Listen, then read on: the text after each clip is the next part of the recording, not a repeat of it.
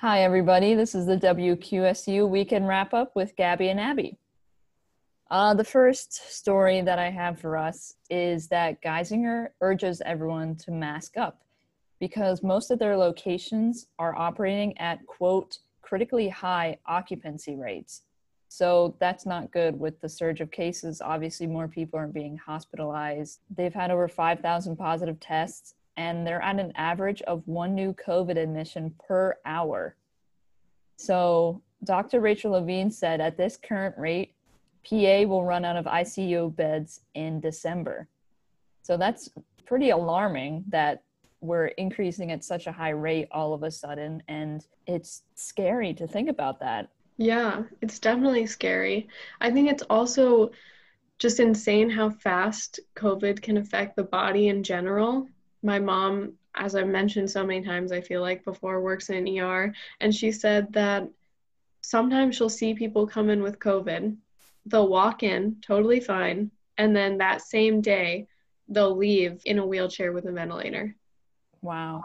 So I can understand how they're needing all these ICU beds because it's not like some people can't just come in and be like, oh, well, I have COVID and then just leave it's so critical. It doesn't work like that. Yeah, they need to be checked into the hospital. Nuts. I I think everyone needs a little bit of a wake up call because if you're just like the average person, you wouldn't know how it works in the hospitals. You know that because your mom works in the ER and she tells you about this. But if you're an average person, you don't really know how it works and how it affects you until someone you know gets it.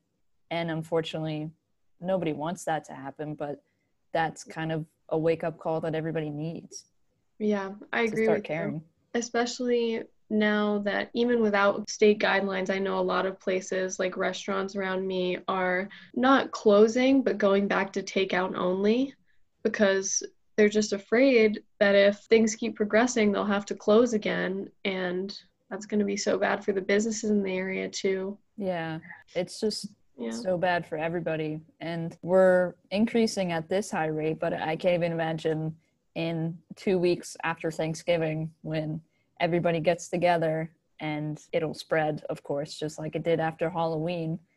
So I can't even imagine what it'll be like in a couple weeks.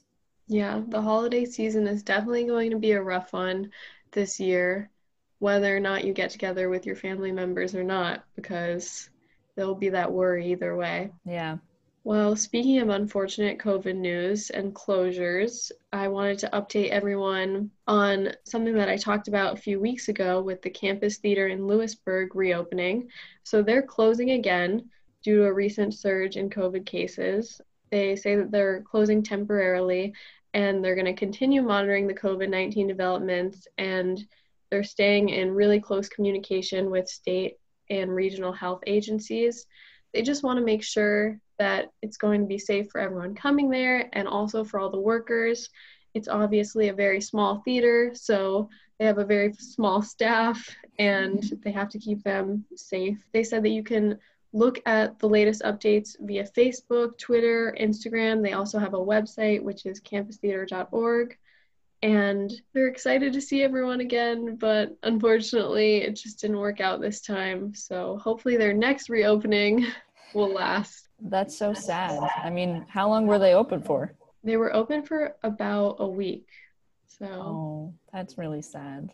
I wish they could stay open, but you have to do what you got to do for the safety of everybody. And if that means closing, then you close. Yeah, they had appropriate precautions in place, but with the capacity of the place, it would just be too hard for them to stay open.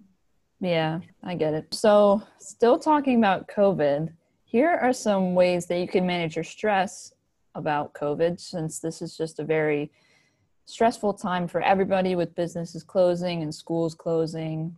Um, this is a local counselor from Selinsgrove named Tara Dively from Courtyard Counseling in Sealands Selinsgrove. She says her first tip is to exercise regularly and eat healthy. You need someone to talk to, you need someone to vent to that you can trust.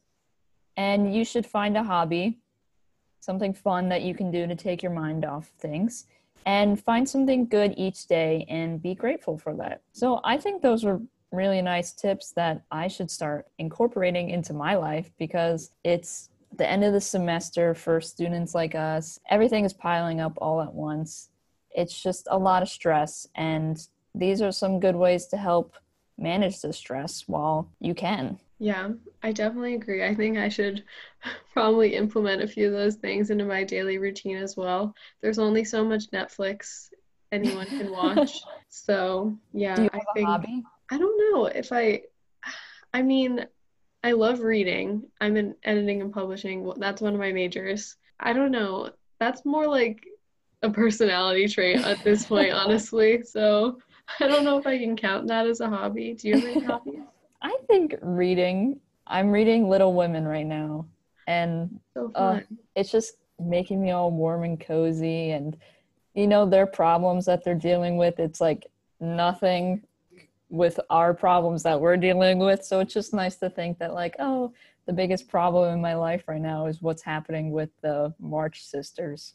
Yeah, I love that. I actually, the book I'm reading right now is called The Best of Me, and it's by David Sedaris. And I love him so much. He writes like kind of essay style, and the, so it's like short little chunks. Every chapter is a different story. So it's so easy to just pick it up and then get lost in a little one and then just be done with it. Oh, So 10 out of 10 recommend for everyone listening. Even non-readers, it's very funny. that sounds fun. Yeah. Well, I hate to go back to the election as Mm. we have been doing every single week, but it never ends. And the Washington Post just released something this week that the Trump campaign has gotten rid of a major part of their lawsuit challenging the election results in Pennsylvania. So, at first, the Trump campaign, a big part of it was the election officials violated their constitutional rights by limiting their ability to observe the votes being counted. And now they're completely scrapping that part. And that will say that over 600,000 votes in Philadelphia and Pittsburgh can't be contested anymore because that was their own, that was like their only basis Wow. to go on that. So it seems like now there's no chance of this lawsuit standing, at least in Pennsylvania. I know that he's looking at other battleground states like Minnesota. So we'll have to see with those. But as of right now, it seems like Pennsylvania is a lock for Joe Biden. Wow. And um, didn't Georgia just recount all their votes too, and it was still a win for Biden? Yeah. Yeah. So, wow. I'm not sure if they're still going to pursue any more lawsuits in those states, but it's not looking too good for the incumbent president at the moment. I mean, I think it's so important that, I mean, double check all you want, you know what I mean? I would love to have accurate results. So we're Yeah. finding more and more that Joe Biden is still going to most likely pull ahead as the official winner. Yeah, I mean, if check democracy, make sure everything's going right. We want the real winner. We don't want just whoever we want to win. We want whoever won. And if that means double counting votes, then go ahead. Yeah, We just want- absolutely. What America wanted. I agree. So, with Thanksgiving coming up next week, I found a poll on dailyitem.com. And the question was How many people will you spend Thanksgiving with this year? You know, with everything with the surge of cases going on. So, 37.8% said the same number of people, 49.8% said fewer people, and 12.4% said more people. So, that's actually interesting to me. I I'm surprised that as many people are doing this with less amount of people.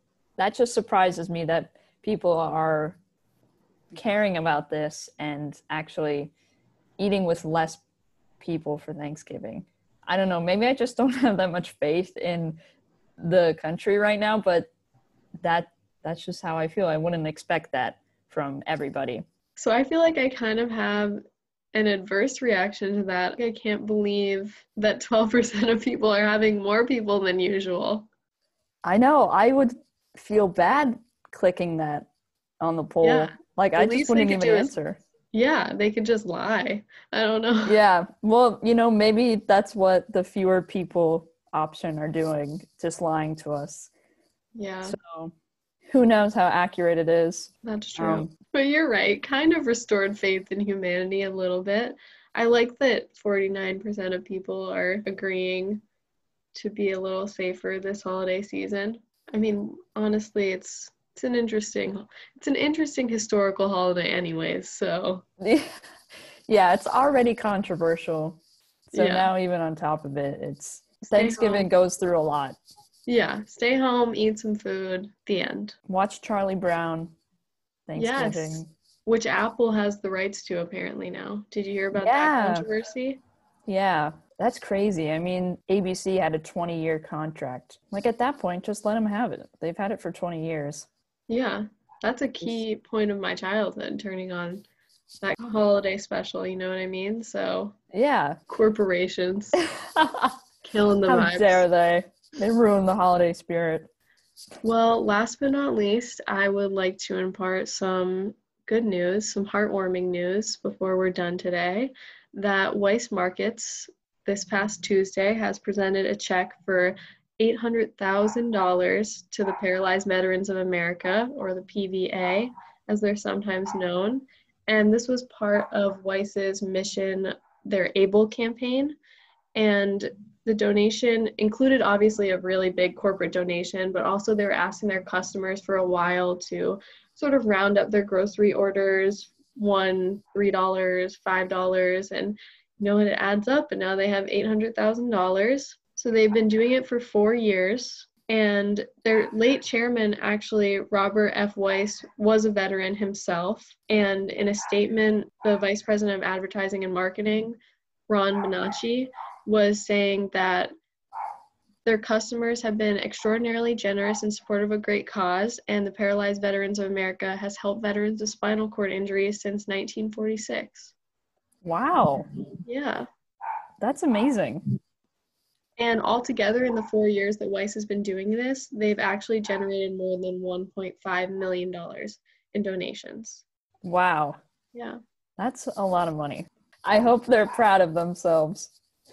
Yeah, they probably are. I mean, they've had such a great community outreach initiative, and it's going to help so many veterans and their families get back on their feet, especially during these rough times. So, I think that what Weis is doing is amazing and raising money during this time is just so hard because people don't have a lot to give, but there are enough kind people out there to donate some money to help the veterans because you know they did a lot for the country and they deserve to be treated well when they come back and respected.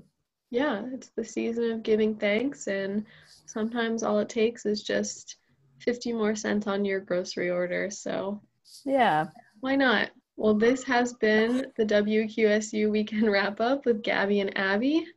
And thank you all for joining us. Have a wonderful Thanksgiving, a safe Thanksgiving. And that is all. Happy Thanksgiving.